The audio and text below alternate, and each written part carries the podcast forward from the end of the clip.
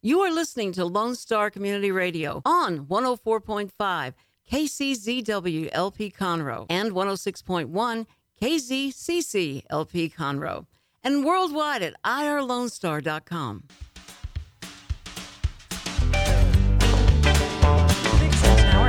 Ressler, County Extension Agent for Family and Community Health here in Montgomery County, and I've got two of my coworkers with me. You guys are looking very handsome today in your your coats and ties. Thank So- you. Figure we dress up. You're welcome. yes. So this is uh, we've got Brandon Gregson and Matt Holloway. So Matt's a, Matt is like the new kid on the block, and we're going to talk a little bit um, with him. Not a little bit. We're going to actually talk a lot about you and your job and your work and what you're doing. But let's start with you, Brandon. Go ahead and introduce yourself. Uh, like you said, Brandon Gregson. I'm um, the county extension agent here in Montgomery County for the Agriculture and Natural Resource Program. So And what does that mean? that basically means that I do a, a lot of adult programming um, and work with agriculture producers um, and residents um, here in Montgomery County.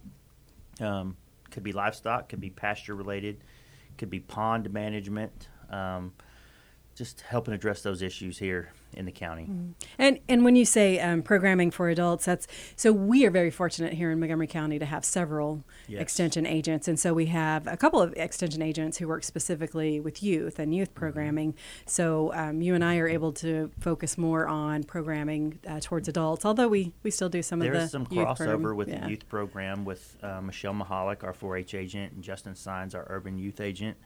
Um, and some of the youth programming that they do, sometimes we, we get to the opportunity to assist with that too. Yeah. And then we've mentioned this before. So, um, you know, this is the Extension Hour. We talk about our people, our programs, our partners. And um, one of the things about our people and our programs is that they are in every county in Texas.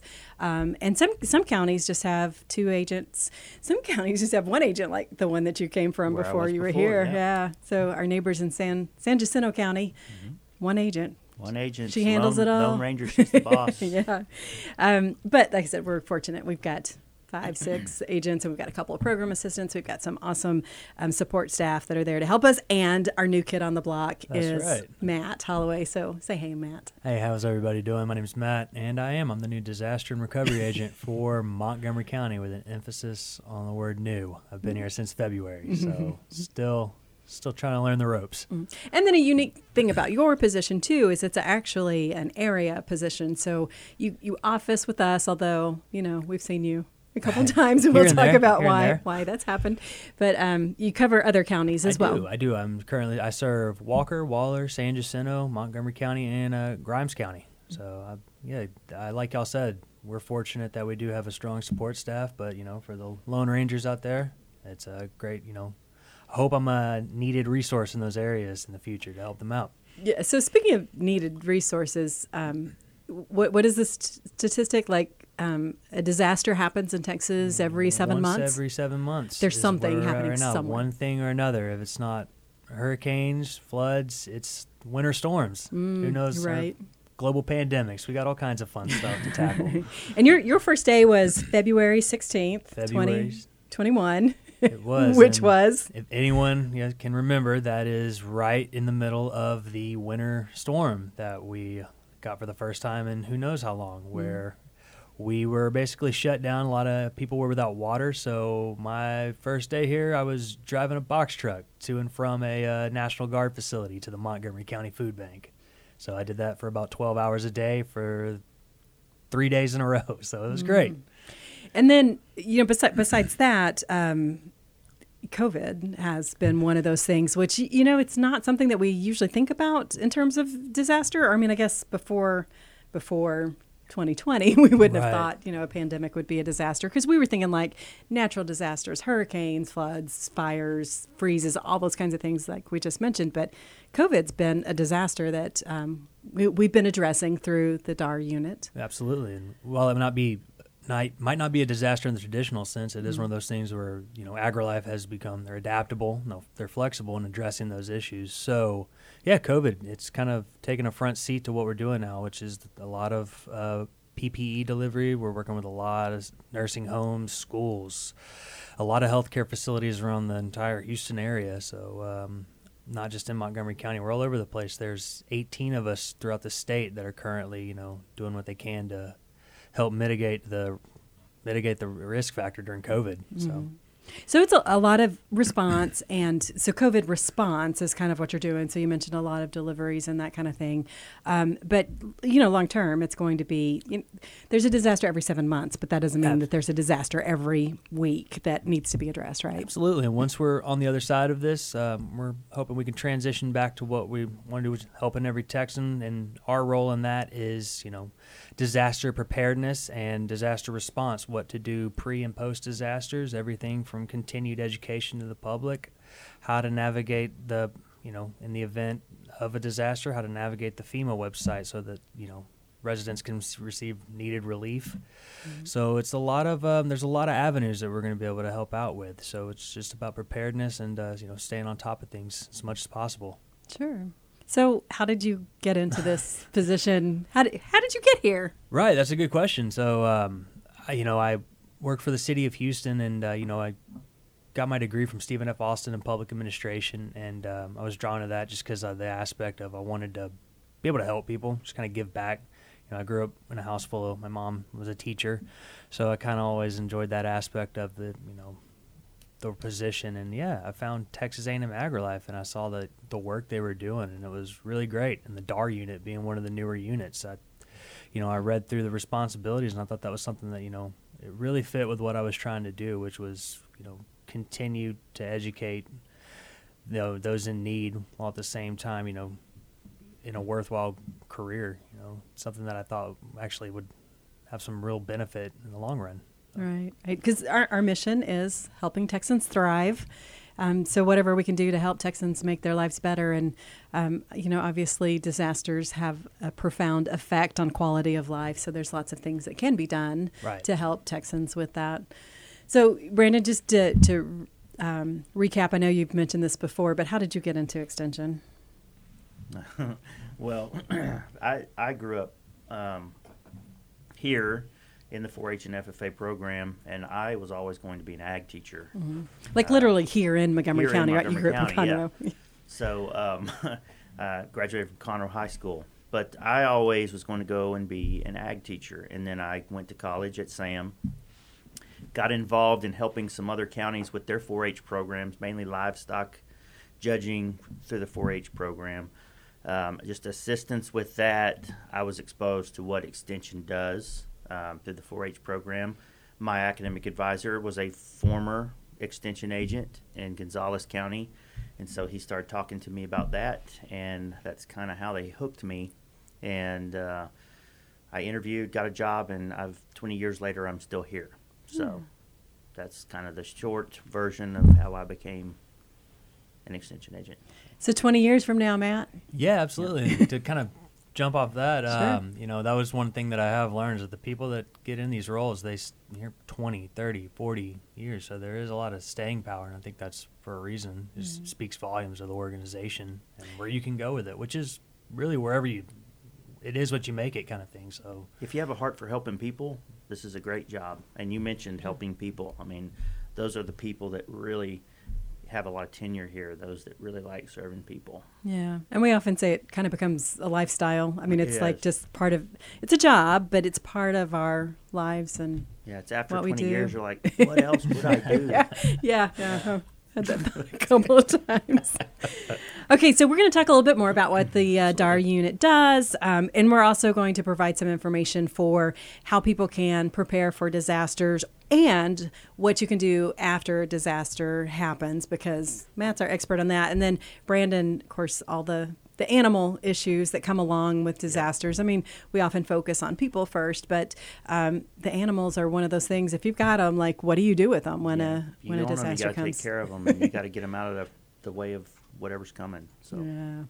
Okay, so we'll talk a little bit more about that when we come back um, after we take this break from This is Extension Hour. We talk about our people, our programs, our partnerships right here on Lone Star Radio 104.5, 106.1, and worldwide, Matt. We are worldwide, irlonestar.com. That's right. So anybody anywhere in the world can watch this, learn lots of great information. We'll be right back.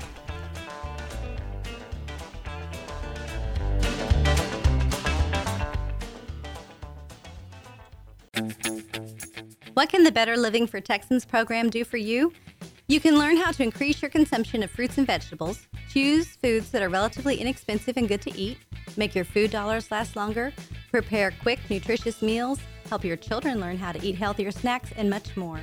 Our program is committed to helping people like you improve your health through providing research-based nutrition education in a friendly, cost-free, and relaxed environment. We are Texas A&M AgriLife Extension, helping Texans make their lives better.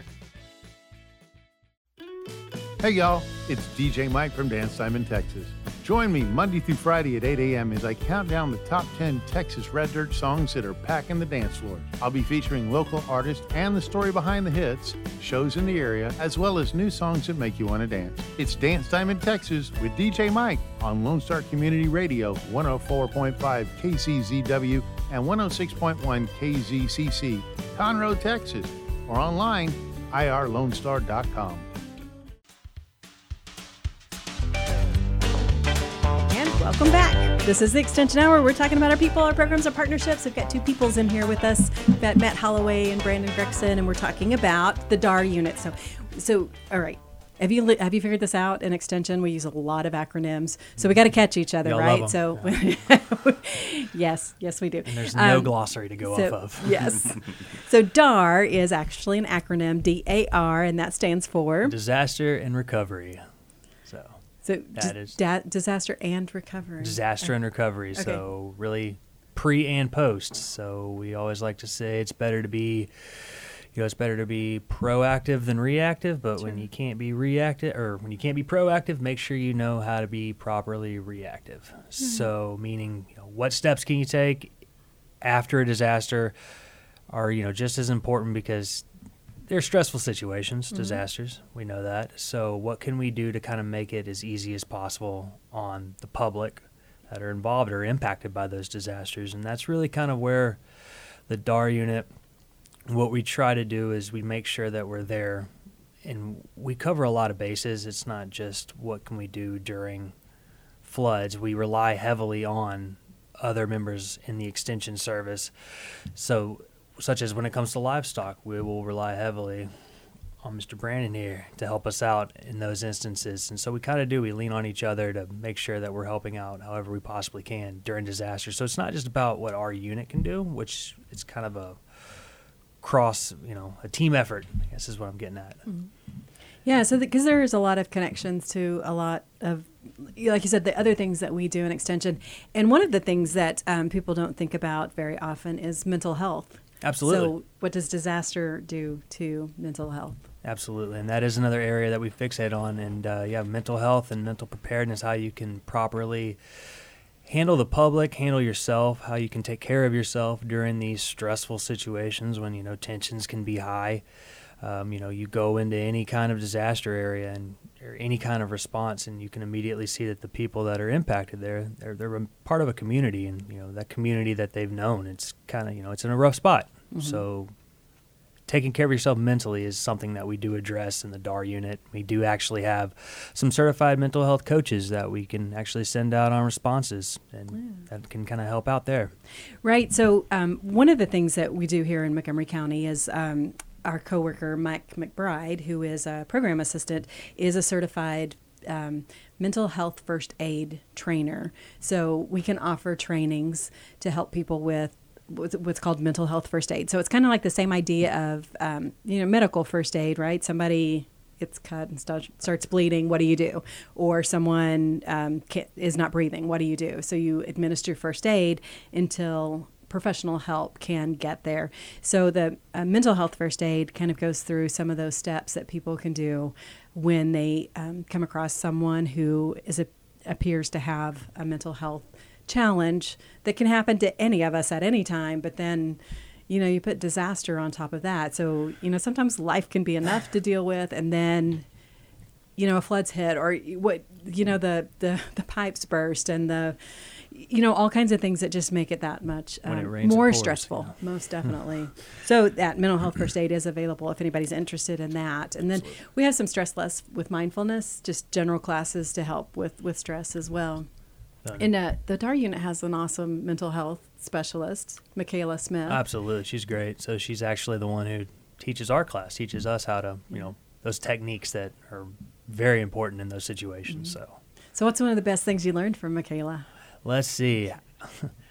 how to handle a disgruntled resident. Those are pretty good ones. How to, you know, it's really just how to calm someone down. Mm-hmm. Just how to talk to them. That's really all. Like in the end, it's just knowing that, conveying to that person that they know that you're there with their best interest in mind during a situation that is tough to navigate. Mm-hmm. So So, um, when it comes to handling animals, that's one of the things that uh, Brandon deals with. And so we're, we're excited to have a DAR unit, but it is a relatively new unit that's happened kind of uh, after Hurricane Harvey. Um, Extension is well positioned, right? So we've got um, extension offices in every county in Texas. So we already have this ex- extraordinary network in place where we can share information, um, you know, provide assistance it, in every part of Texas.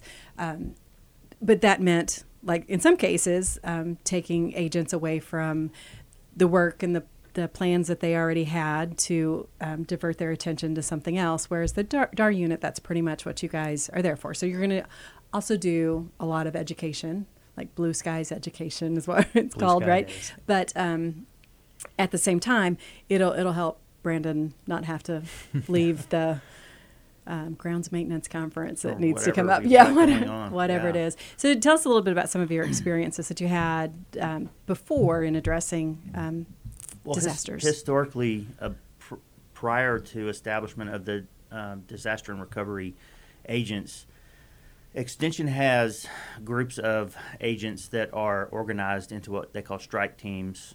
Um, and in the event of a disaster, they're asked to go out and perform certain tasks. And in my experience, it's been um, help and relief at livestock supply points, like during Hurricane Harvey or after Hurricane Harvey, when you've got stranded livestock that have no food or fresh water because a storm surge could come in and it could just be salt water.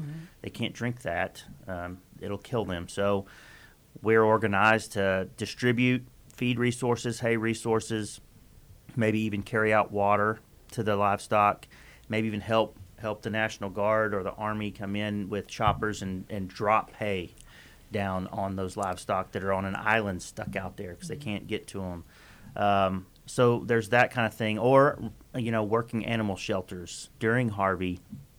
Montgomery County had an active large animal shelter at the fairgrounds, and uh, they took in a large number of livestock, um, working with our emergency management here, and um, so that's that's all been in place for a while now. And then post Harvey, we get um, the opportunity to have these these DAR agents, and they're a great added resource. And like you say, I mean, we it, it'll it'll take some pressure off of us to have to be out because we won't be the only resource there is.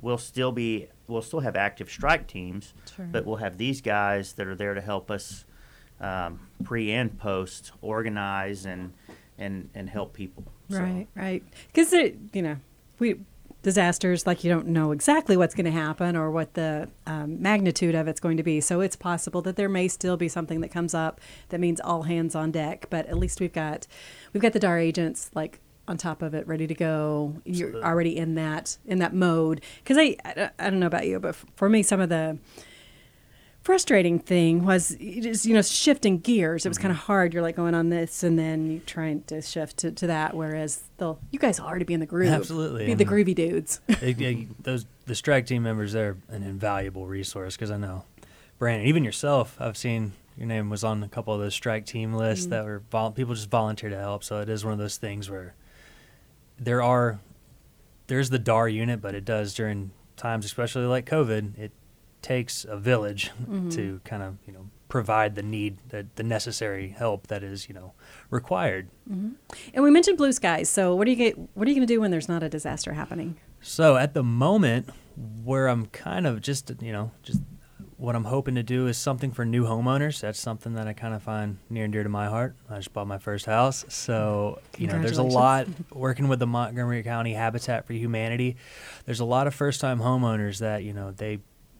I don't want to say are lacking, but they need the knowledge of how to properly be prepared during the event of a natural disaster, whether that is, you know, evacuation routes, uh, go bags. You know, things as simple as where do I go to turn the water off if I have a, you know, my pipes burst again. So it's a, it's a really all-encompassing program that I think has a lot of. There's it's going to be a very strong program that we can provide. Um, another thing is how do I navigate the FEMA website for you mm. know potential you know aid after or grants after you know a disaster hits. So those can be very convoluted and they're not easily easily accessible or easy to navigate. So I think that courses like that that can kind of help take some of that pressure off or a real strong area of what the DAR unit can provide. Most definitely, because there's so much, there's so much information out there, right? So you can find almost anything online, but sometimes it can get really overwhelming. like, down. yeah, and even when you find it, like, what what does this mean? There's all So- this information, but what's the right information? yeah. Yes, and, and how do how do I make sense of it for my situation? Mm-hmm. So that's I think where you guys are going to come in really handy. And I know this happens to you all the time, Brandon, with you know even the the ag exemptions and the wildlife exemptions. Like I, I see all this stuff online, but h- what does this mean for me? How does this apply to me in my situation? Yeah. And everybody's is different. So, Yeah. So again, one of those great things about extension and our people and our programs, um, and all the partners that we have. And um, okay, so we want to talk more about like things that people can actually do, right? So we're talking about we're here to help, but when a disaster comes, we're going to talk specifically about animals, and some we'll give some tips for that, and then we'll also talk about just kind of general how Texans can get ready for any kind of disaster that comes. So we're going to um, take a break, and we're going to come back with like news that you can use.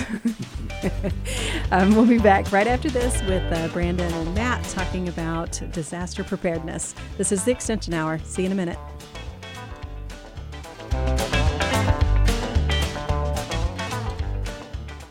The Texas A&M AgriLife Extension Service has been dedicated to educating Texans for over a century. In 1915, the Extension Program was established under the federal Smith-Lever Act to deliver university knowledge and agricultural research findings directly to the people. Ever since, AgriLife Extension programs have addressed the emerging issues of the day, serving diverse populations across the state. Texans turn to Extension for solutions in horticulture, agriculture, 4 H and youth, and family and consumer sciences. Extension agents respond not only with answers, but also with resources and services that result in significant returns on investment to boost the economy. Join us Fridays at 1 o'clock for the AgriLife Extension Hour.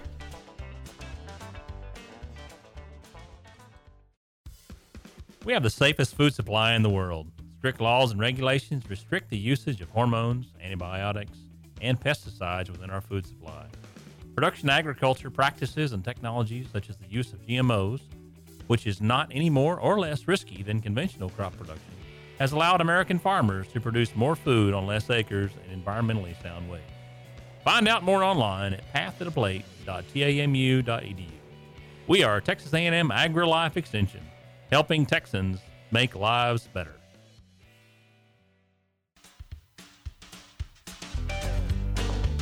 Welcome back to the Extension Hour. We're talking about disastrous things because disasters happen um, about every seven months or so. There's a, a disaster in Texas, anyway, um, and things that we don't necessarily. Um, think that are going to happen. I mean, I guess that's part of what makes them disaster, right? So, if you can prepare for them ahead of time, that helps make them less disastrous. But um, one of we were talking earlier about unexpected things, and the winter storm was one of those ones here in Texas. Like, you know, it gets cold here, but it that that coldness that happened that you know your first week at work well welcome to extension but you so you'd lived in texas for a while and you were Uh, familiar with it but you know we don't get that cold here in the southern part of That was a texas that first. often yeah that's why a lot of people from up north move down here. They try to get, out, get away out of from it. Yeah. and- Mhm. Yeah. They brought it with them. okay, so we're going to take just in general, right? So whether you're whether you've lived here your whole life or whether you've come from up north and you've moved to Texas, so um, how do you get ready for disasters? I mean, like, what do you do to make sure that? I mean, not to make sure, but just to, to do something to prepare yourself. Absolutely. And I mean, again, we'll start by we've all tried to go to a grocery store right as we know a Where's the toilet paper? Where's the toilet paper? where's the water? Where's anything on the shelves? So it might seem obvious, but one of the best things you can do is to go ahead and start to acquire some of those items. Uh, water, for example, you should have a three-day supply of water on hand at all time. Food, we all know that you want. If you're going to go buy food, make sure it's non or it's non-perishable. Uh, canned foods are good. Nowadays, in the post-COVID world we live in, make sure that you know you keep your N95 mask on you at all times. You know, you never know where you're going to be going, what kind of environment you're going to be going into, um, and then small things like you know a radio. That could be your only source of communication. You go without power for too long. Cell phones do die if you don't turn them off. So you need And then often the internet doesn't work Mm-hmm. when the uh, power goes out too, so you can't even get online. Absolutely. It seems like one of those things we forget to think Take for of. but, granted, for sure. Mm-hmm. A battery operated radio with plenty of batteries to sustain that for as long as you see fit. Um, money, uh, currency, cash. It's you know it seems like it's going by the wayside, but a lot of times during a disaster, you go try to pump gas and the credit card machines are down. Mm. So it's just those little things. Um, and then make sure that you know if you have infants, small ones, you know you want to pack enough baby formula for them, those diapers, things like that. Uh, really, it's just about taking an inventory of what you currently have, what you think you're going to need, and make sure that you can sustain that for the foreseeable future. We know that disasters can sometimes last days, maybe even weeks, unfortunately. So it's just about being prepared. Uh, make sure you know flashlights. Make sure you know your escape routes as well. We've seen so many times people that are trying to leave their homes during a hurricane get on the one road that is notorious for flooding. And we see the signs all the time turn around, don't drown. So maybe know those alternate access roads to get to where you need to go. right. Have a plan Have a plan. to like meet up with your loved ones because if you're not in the same place when you're evacuating, like how are you going to connect again? Absolutely. Absolutely. And uh, you also sometimes talk about having a go bag ready. So some of those things that you just mentioned are things that would be in your go bag, right? So you can just grab just it and go. grab it and go. Pack it once, and then just put it in the closet. Put it in the car. Actually, probably go ahead and just put it in the car, so you don't even have to remember to grab it. Just leave it there. Don't touch it, and then should the day come that you need it, you'll already have it. Mm-hmm. We al- oh, we also like to just recommend that you know gas cans, Mm. gasoline. So sometimes we've seen people that are trying to evacuate during hurricanes that are on evacuation routes for hours on end. Mm-hmm. So it's just another one of those small things that might be overlooked, but is actually very important. Medications. Li- The list of medications that you might need, we've you know, all too well insulin. That's another one that we've seen that's hard to come by. So, absolutely, just anything that you will need to get Also, a through. list of medications on your person because if you are unfortunately being rescued by someone and they need to n- reference what you're taking, it's good for a medical professional to have that as a reference. Right. And then what about speaking of records? Like, what kind of re- do you need to take records with you, or how do you? Absolutely. I mean, uh, driver's license, social security cards, anything that is important that you could potentially lose. It is great to have at least pictures of them. So anything that can help you identify, you know, even even photos of your pets, in case Mm-hmm. you are separated and those pets might happen to end up in an animal shelter. You know, some way to prove that you are who you say you are and that is your pet. So And we want to talk more about uh, pets and animals and that kind of thing too. But just um, a few more general things. And one of the um, a great resource for finding information about all kinds of things is our Eden website. absolutely. Another acronym. That is one of the uh, the Extension Disaster Education Network. So it is texashelp.agrilife, and on there there are a number of links, a number of material there that will redirect you to various websites from everything from influenza to COVID to winter storm preparedness. So really a little bit of everything, and that is free to the public. Uh, we can also you can also access our bookstore texashelp.tamu.edu where there are a number of books on there with some extended literature and those are all free to purchase as well so you just have to go in download those and they are they have some very there's some great material in there that you know can be utilized by anyone Yeah. And okay, so just because I have trouble remembering things sometimes, so it's Texas, you know, obviously like the state of Texas that we live in, and help, like, oh my gosh, I need help. I need help. Texas help. And then TAMU. TAMU Texas A&M University TAMU dot edu education so Yeah. it can be a little confusing Yeah. but it's it, it's pretty easy to find. We'll put a link below. There you go. All right, Brandon, did you have some things that you wanted to add to things that? Oh, you were you were making notes, like Oh, like I'm you had something that you, you know. needed to. So on that, there is lots of um, information about, like we said, all kinds of of things um, that you can you can access. Um, so let's talk a little bit too, though, about pets. So we'll we'll start out just talking about little pets, right? So your Absolutely. your pets inside inside your home usually or near your home. Again, So what are some uh, tips there? you know they they can't take care of themselves so for your pets you want to make sure that you have uh, again for as much food as you think you'll need they're going to need that much food as well so cats dogs you know you want to make sure that you can kennel them if need be should you have to relocate to a shelter. Oftentimes they will ask that those pets there cats i know are especially one that we've learned through our deployments with the vet team that cats like to move around a lot and sometimes they can get away. So make sure you know it would be nice to have a kennel something that can contain that animal so they don't go running off and you lose them. So right? Even if they don't like it. um, leashes that's another important one carriers and crates leashes as well you know you want to make sure also back to you know we say that you know folks should have their prescriptions make sure that if you have an animal you have their vaccination records for their up-to-date rabies shots you know again that might seem a little like something that you wouldn't think of in the moment but in the long run that'll that'll aid you tremendously right. And then what about those big animals? Those ones that are Well, I mean, out in the pasture. to- whether they're big or small, you know, to add a little bit to what he was saying, mm-hmm. Make sure you have the plan, but and make sure that if you can't take them with you, then you have alternate arrangements, whether that's a kennel or a family member's home that they can go and stay with, where they'll be out of danger. Um, and again, that's small and large animals. And one thing that we we do with large animals um, that I think more people should take advantage of in the fall and in the spring. Our adult horse committee does a we do a freeze branding clinic, which identifies your animal with your particular brand. But a really important thing that our local farm bureau has been sponsoring is um, they're they're paying for horses to be microchipped. That way, if they do happen to get lost, they can easily be scanned and they know exactly where they go. And that also applies to our small animals too, microchipping those animals so that they can quickly be be paired with who they belong to. It saves a lot of time in the long run. Um, one of the things that we see um, happen in the event of a disaster is that most people naturally, on a daily basis, don't think about a disaster.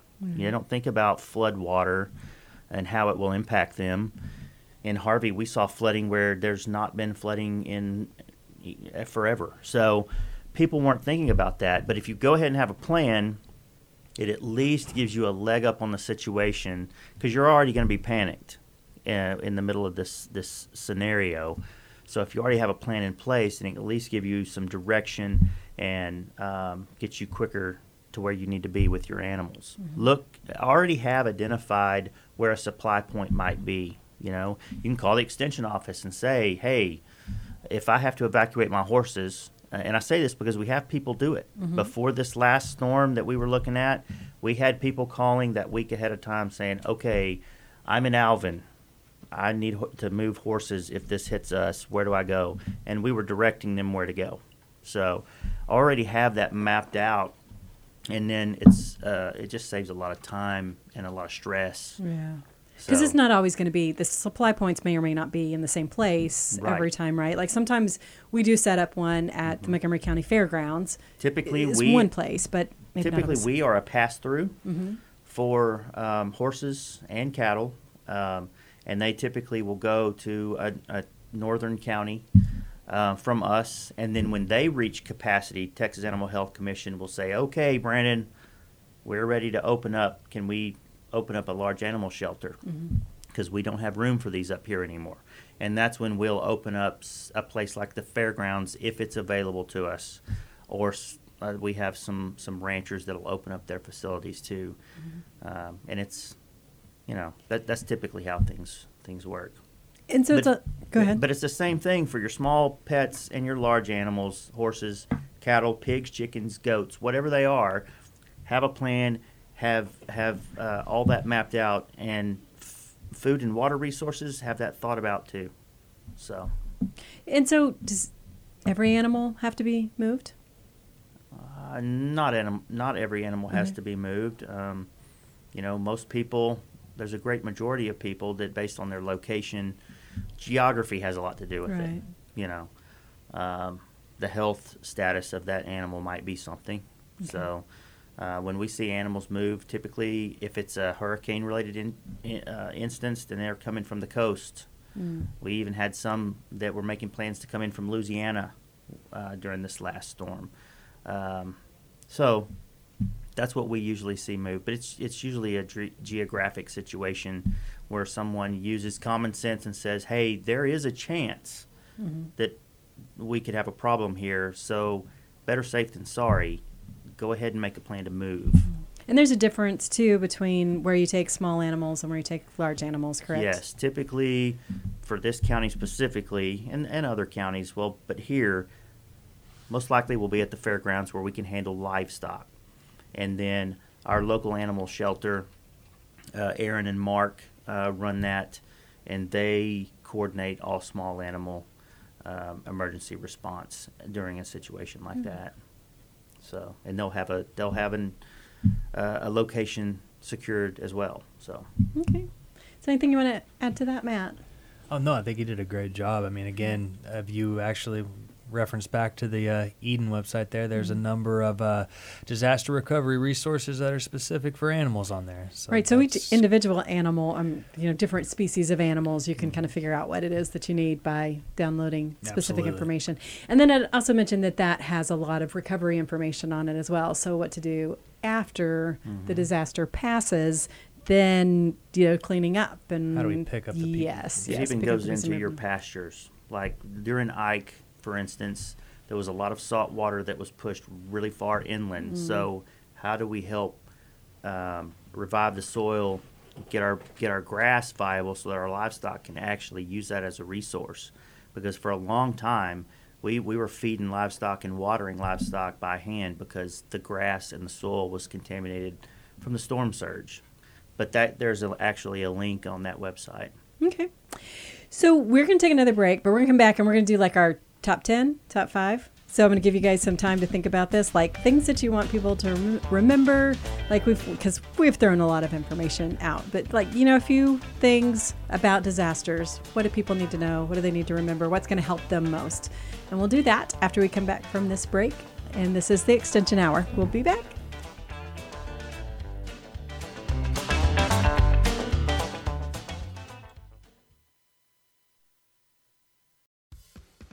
From the beginning, the main purpose of the Cooperative Extension Service has been to change human behavior by teaching people how to apply the results of scientific research. By utilizing a holistic, multi level approach, Extension family and community health programs encourage health and well being for everyone. Addressing values, concerns, and needs with reliable science based information, Extension programs help people lead healthier lives. We are Texas A&M AgriLife Extension, helping Texans make their lives better. Listen in Mondays at noon to hear Conroe news from local nonprofits, businesses, upcoming events, Conroe Park events, news stories, and information that matters to you with your host, Margie Taylor of Taylorized PR. For more information about being a guest, visit irlonestar.com slash Conroe Culture. Welcome back. We're talking all about disasters and preparing for disasters. We've got Matt Holloway, who is our DAR agent, so disaster and recovery is his specialty. And then we also have Brandon Gregson with us, who is our county extension agent for agriculture and natural resources. So we've been talking about, you know, what to do when a disaster hits, like preparing ahead of time, and then some follow up things. And one of the things um, that's really helpful just to get information because we are all about education and helping Texans make their lives better. And so the Eden website, which is Extension Disaster Education Network. Um, so that's texashelp.tamu.edu is the website for that. So that's a really good resource to find a lot of this information that kind of what we've been talking about. Um, but we're going to uh, kind of close out this show with a, with a few uh, top top tips of things or uh, things that we want people to remember. But before we get into that, we also wanted to talk a little bit about donations, right? So after after a disaster, people want to help you know, and I guess if there's a good thing about it, like we see the goodness in people and people coming together to help. But what happens sometimes is the donations can actually become another problem instead of a solution to a problem. Um, because if it's an overwhelming amount or the, the wrong kinds of not not that donations are wrong, but if it's not something that's able to be used immediately, it can actually become a problem by itself. So you said you had uh, visited with the Salvation Army, and they had mentioned some of that. Absolutely, and they briefly touched on. Um, after Rockport, we saw you know a flood of people that were trying to help, and it was, it was great. An awesome thing to see. But like you said, it can become burdensome when you have, let's just say, for example, you have people that are strictly showing up bringing clothes um, when in all actuality, you know, toiletries are what is needed, uh, socks, things like that that can help. You know, anything that it's that can help you in the long run, I guess. So sometimes it's best to just kind of call ahead, find out Mhm. what is needed. So um, that is one thing that you can try to do from you know moving forward is just kind of get an idea of what it is they need instead of just you know showing up. There's no wrong way to donate, so that's not what we're, we're not discouraging any help, but there are at times whenever it can actually create a little bit of a backlog. Right. Which happened with animals, right? Like, Mhm. you got lots of hay and nowhere for that hay to go. Yeah, I mean, eventually there was plenty of places for hay to go once Right. you get beyond the storm and figure out what's what. But I mean, there are a lot of resources that they might not necessarily have needed. Like they might not have needed a hundred kennels at one location. That's another thing too, is to uh, if you want to donate, great, but figure out where things go. You you shouldn't just show up at the Montgomery County Emergency Management Office with a truckload of livestock feed because that might not be the re- the place where it goes. It may be organized somewhere else. So it's good to know where to donate uh, and what those needs are. One thing that we're we've been trying to do is is maintain a list of people who would be willing to donate hay resources, feed resources for horses, for cattle, for other livestock, trailering resources, people who have access to trailers that can help get livestock to, to places. That way, we can share that with emergency management, and, and then between us, we can start making contacts to say, okay, hey, you said that you were a resource, and we need that resource now if you're still available. That way, we can kind of control what what's coming in. And we sometimes do workshops with emergency management to help prepare people. Talk, talk about that a little bit. We've done some of that in the past, um, where we just expose people to the resources that are out there. We had one oh, it's back in 2019, um, where the the animal shelter came in and they brought their mobile units um, to kind of showcase those. Um, and then we talked about a lot of this preparedness stuff just to help get people um, thinking about preparing themselves for the unexpected. So, um, and and we do that with with first responders too. We have a we have a um, a training coming up in November 16, 17, 18 out the fairgrounds, and it'll be uh, certification hours for first responders, firefighters, vet technicians, veterinarians to get continuing education hours, and basically they're going to be trained on how to respond to large animal situations, and it's going to be everything from you know, a disaster type situation where we're trying to rescue something to a, a trailer wreck on the mm-hmm. highway. How to best, uh, you know, rescue those horses and keep people safe as, as well. So we do those things too. Yeah, yeah. So there's always educational opportunities Mm-hmm. uh, that we offer, and and uh, once we get past some of this COVID stuff, we're going to have even more with the DAR unit. Um, and another thing that we do is try to respond to local needs. So you know, if we get a few calls with people asking about, hey, I need some more information about how to handle this, um, then we can develop a, a workshop or a training um, for the people locally to do that. I mean, that's one of the things that's come up recently um, in another area of, of agriculture, but um, in all of our departments. So whether it's a youth or the adult programs, um, we we try to be as responsive as possible to the educational needs that um, are out there in the county. And and when we say educational needs, it's like everyday useful information. So, you know, not so much like getting a degree education, but just things that you can apply and use in your life now. Speaking of which, top tips. What are some things that people can apply and use in their life now? What was on your list, Matt? You're ready. I All can right, see it. Here we go. All right. Number one, prepare. and It's easier to do it now than later. Mhm. Go ahead and go home. Prepare today. Just make it easier on yourself. I promise. Okay. Uh, my my first one is exactly that almost. it's basically make a plan pre an event and then try to think through post event as much as you can. No one knows it really what that's going to look like, Mhm. but have a plan whether it's for you and your family, your pets, your livestock, have something mapped out prior to something happening.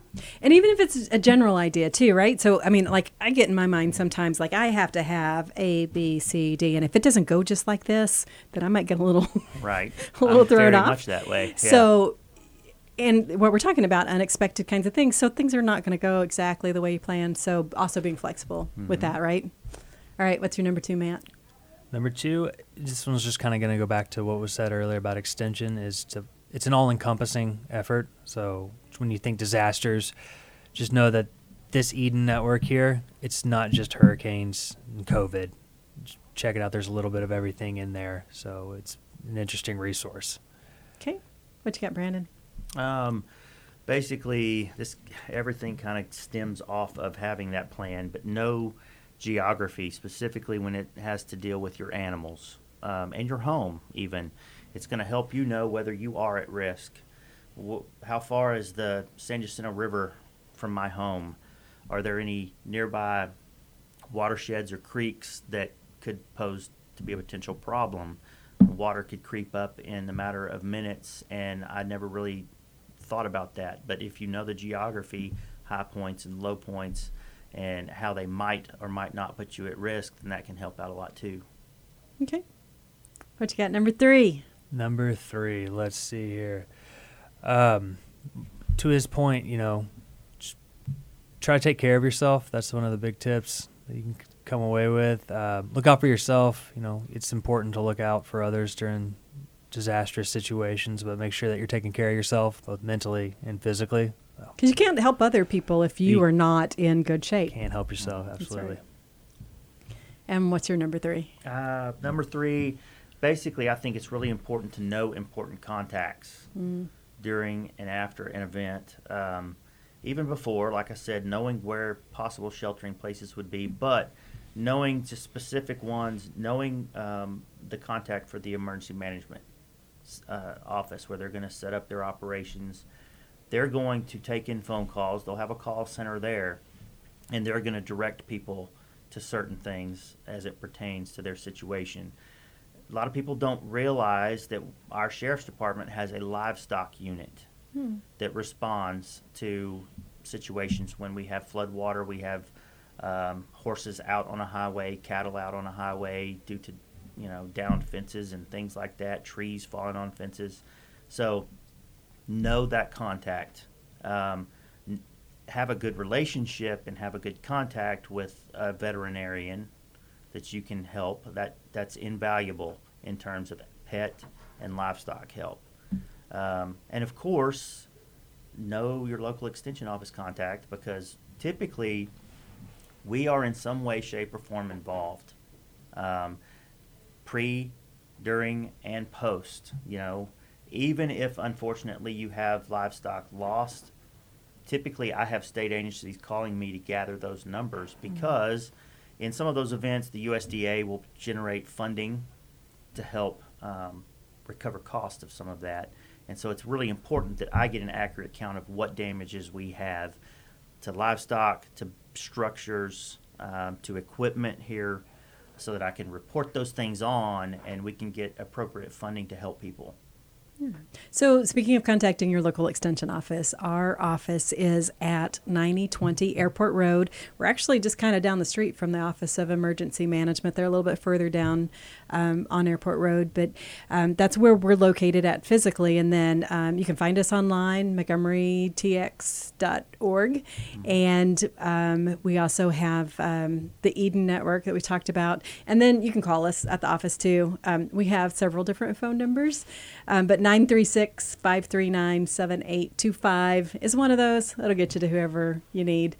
Um, and then Matt is at our office as well. But do you have contact information that you want to share? I do. So you can actually reach me at 936 615 6082 for all your disaster related needs. you may be asking for a lot. Well, thank you guys for being here. I think we've shared some really um, important, helpful information. I mean, nobody likes to think of a disaster um, happening, and hopefully, you know, hopefully this information is never ever needed.